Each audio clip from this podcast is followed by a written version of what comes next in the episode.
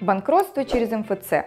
Как и кому удастся списать долги. В этом видео мы детально рассмотрим правила новой процедуры упрощенного банкротства, предусмотренные июльским федеральным законом за номером 289 ФЗ и подробно расскажем, при каких условиях, как и кому удастся быстро и бесплатно списать долги. Смотрите наше видео, чтобы не упустить ни одной важной детали, а в конце вас ждут ответы на ваши же вопросы, которые вы задавали в комментариях к нашим видео по теме банкротства. Поэтому активнее ставьте лайки, делитесь с нами своим мнением и вопросами в комментариях, чтобы получить на них в будущем видео ответы от наших юристов. Поехали! С 1 сентября текущего года у граждан России появилась возможность списать безнадежные долги путем несудебного банкротства. Несудебное банкротство представляет собой новую, упрощенную процедуру, при помощи которой можно объявить себя банкротом, просто обратившись соответствующим заявлением в МФЦ. Плюсы несудебного банкротства очевидны. Во-первых, не нужно обращаться в арбитражный суд. Во-вторых, процедура абсолютно бесплатная, поскольку не требует привлечения финансового управляющего. Всю его работу выполняют сотрудники МФЦ. Госпошлину также оплачивать не потребуется. Также предельно простое оформление. Нужно только грамотно заполнить заявление и приложить к нему полный перечень всех кредиторов. Быстрый процесс по истечении 6 месяцев в Госреестре по банкротству просто появится информация о завершении упрощенной процедуры и с этого самого момента все долги, указанные гражданином в его заявлении на банкротство, будут полностью списаны. Однако, как известно, в каждой бочке меда найдется своя ложка дегтя. К сожалению, процедурой внесудебного банкротства смогут воспользоваться далеко не все. Требования к гражданам, желающим воспользоваться упрощенным банкротством. Таких требований всего три. Небольшая величина задолженности. Общий объем долговых обязательств должника должен строго укладываться в коридор от 50 до 500 тысяч рублей наличие завершенного исполнительного производства в отношении гражданина по основанию, предусматривающему невозможность взыскания в связи с отсутствием дохода и имущества, на которое это самое взыскание можно было бы обратить. То есть исполпроизводство должно быть закрыто по статье 46, часть 1, пункт 4. Кто не сможет оформить банкротство? Из требований, которые мы только что рассмотрели, следует, что человек не сможет воспользоваться процедурой несудебного банкротства в случаях, когда его общая задолженность превышает полмиллиона рублей. Его кредиторы не обращались в суд, а, например, передали долг коллекторам или еще только задумываются о судебном разбирательстве. Его кредиторы обращались в суд и выиграли его, но исполнительное производство не завершено. Исполнительное производство было завершено в связи с невозможностью взыскания, но по каким-либо причинам судебные приставы возбудили новое. Кроме этого, при наличии определенных оснований кредиторы имеют право защищать свои интересы в суде. И если они обратятся в арбитражный суд, то упрощенное банкротство, если оно еще не было завершено до конца, автоматически прекращается, и дело должника рассматривается уже в суде со всеми вытекающими отсюда последствиями. Очевидно, что нормы 289 ФЗ, вносящие соответствующие изменения в закон о банкротстве, сразу же на входе отсекают значительную часть должников, которые хотели бы воспользоваться возможностью бесплатно избавиться от своих долгов. Так, например, при наличии у должника хоть какого-нибудь официального дохода, скажем, в виде пенсии по старости или инвалидности, сотрудник ФССП не закроет исполнительное производство до момента полного погашения долга. А это, в свою очередь, значит, что условия об окончании исполнительного производства невозможно соблюсти, и, соответственно, невозможна и упрощенная процедура банкротства. То есть для всех пенсионеров и инвалидов эта тема закрыта окончательно. Напоминаем, что закон о запрете взыскания с пенсий, который начал действовать с июня этого года и на который возлагалось так много надежд, по факту касается только пенсии по потере кормильца. Со всех остальных пенсионеров по-прежнему судебные приставы будут взыскивать до 50% от суммы пенсии и социальных выплат в счет погашения долга. То же самое касается и лиц, имеющих официальный доход. Таким образом, если у судебного пристава есть возможность списывать с должника хотя бы один рубль ежемесячно, исполнительное производство будет продолжаться до победного конца. Лица же, у которых реально нет ни дохода, ни имущества, на которые можно обратить взыскание, также не смогут воспользоваться процедурой упрощенного банкротства в случае, если их кредиторы обратятся не в суд, а к коллекторам. Но даже если кредитор и обратится в суд, то должнику придется ждать решения своей участи довольно долго. Во-первых, кредитор может подать в суд не сразу, а через 2-2,5 года, чтобы спокойно уложиться в срок исковой давности. А во-вторых, по факту вынесения судебного решения судебными приставами будет возбуждено исполнительное производство, которое также может длиться довольно долго и завершиться по какому-нибудь иному основанию, например, за истечением срока давности исполнения судебного решения. Разумеется, в этом случае процедура банкротства по упрощенной схеме также будет нереализуемая, поскольку в качестве основания для окончания исполнительного производства должна быть указана именно невозможность взыскания в связи с отсутствием имущества и или иного дохода, на который можно обратить взыскание. Любое другое основание окончания исполнительного производства окажется непреодолимым препятствием для осуществления упрощенной процедуры банкротства. Таким образом, воспользоваться упрощенным банкротством сможет весьма ограниченное число людей. Кредиторы, которых уже просудили свои долги, и приставы закрыли производство за невозможностью исполнения. Но даже и в этих редких случаях при определенной активности кредитора упрощенная процедура банкротства может быть прекращена, если кредитор в период ее действия инициирует банкротство через суд. В каких случаях кредитор может превратить внесудебную процедуру в судебную? По закону кредитор вправе защищать свои интересы в арбитражном суде в следующих случаях. Должник не поименовал его в перечне кредиторов, когда подавал заявление. Должник не забыл кредитора в перечне, но занизил при этом сумму долга. Например, в целях уложиться в сумму 500 тысяч рублей. Кредитору удалось оспорить сделку банкротящего гражданина, совершенную в течение последних трех лет. Например, признать куплю-продажу автомобиля или квартиры недействительной. Кредитору удалось разыскать имущество банкрота, на которое можно обратить взыскание. У гражданина в ходе процедуры упрощенного банкротства улучшилось материальное положение. Например, ему удалось найти хорошую оплачиваемую работу, и он забыл сообщить об этом в МФЦ, а кредитор об этом как-то узнал.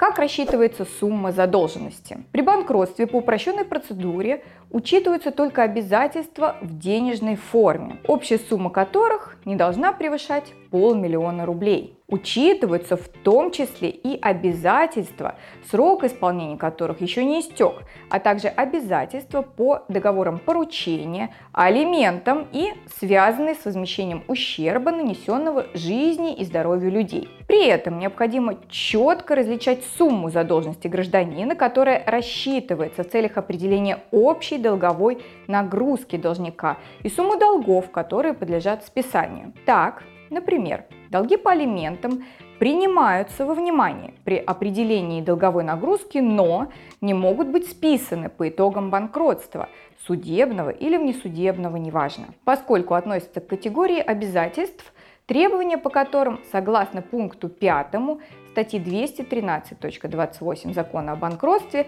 сохраняют силу и могут быть предъявлены после завершения процедуры банкротства. Иными словами, при подаче документов в МФЦ необходимо указывать в том числе и кредиторов по алиментным платежам. И сумма задолженности по алиментам будет приплюсована ко всем остальным долгам. Однако, разумеется, долги по алиментам по итогам судебного банкротства и внесудебного банкротства списаны не будут. То же самое в равной степени относится и к задолженностям по возмещению вреда жизни и здоровью. Учитываются при расчете общей суммы долга и обязательства по договору поручительства, причем независимо от наличия или отсутствия просрочки фактического должника. То есть, если вы являетесь поручителем по кредиту, ваши обязательства по договору поручительства также будут включены в общую сумму вашей задолженности. Даже в том случае, если должник, за которого вы поручились, прекрасно справляется со своим кредитом самостоятельно и без вашей помощи. При этом не принимаются во внимание штрафы и пени, другие финансовые санкции, упущенная выгода кредитора. Какие долги нельзя списать? Во внесудебной процедуре банкротства не получится избавиться от долгов, непосредственно связанных с личностью должника. К таковым относятся долги по алиментам, по выплате зарплаты, по возмещению ущерба в отношении физлица, это ущерб жизни и здоровью, материальный и моральный вред, по возмещению убытков юрлицу, если гражданин входил в состав его участников, и субсидиарная ответственность. Кроме этого, не спишут задолженности, возникшие в период осуществления процедуры банкротства, а также долги, которые не были указаны при обращении в МФЦ. Таким образом, следует иметь в виду, что если вы пытаясь уложиться в узкие рамки от 50 до 500 тысяч рублей, намеренно забываете ваших лишних кредиторов, то после завершения процедуры банкротства забытые долги не сгорают и по-прежнему остаются с вами.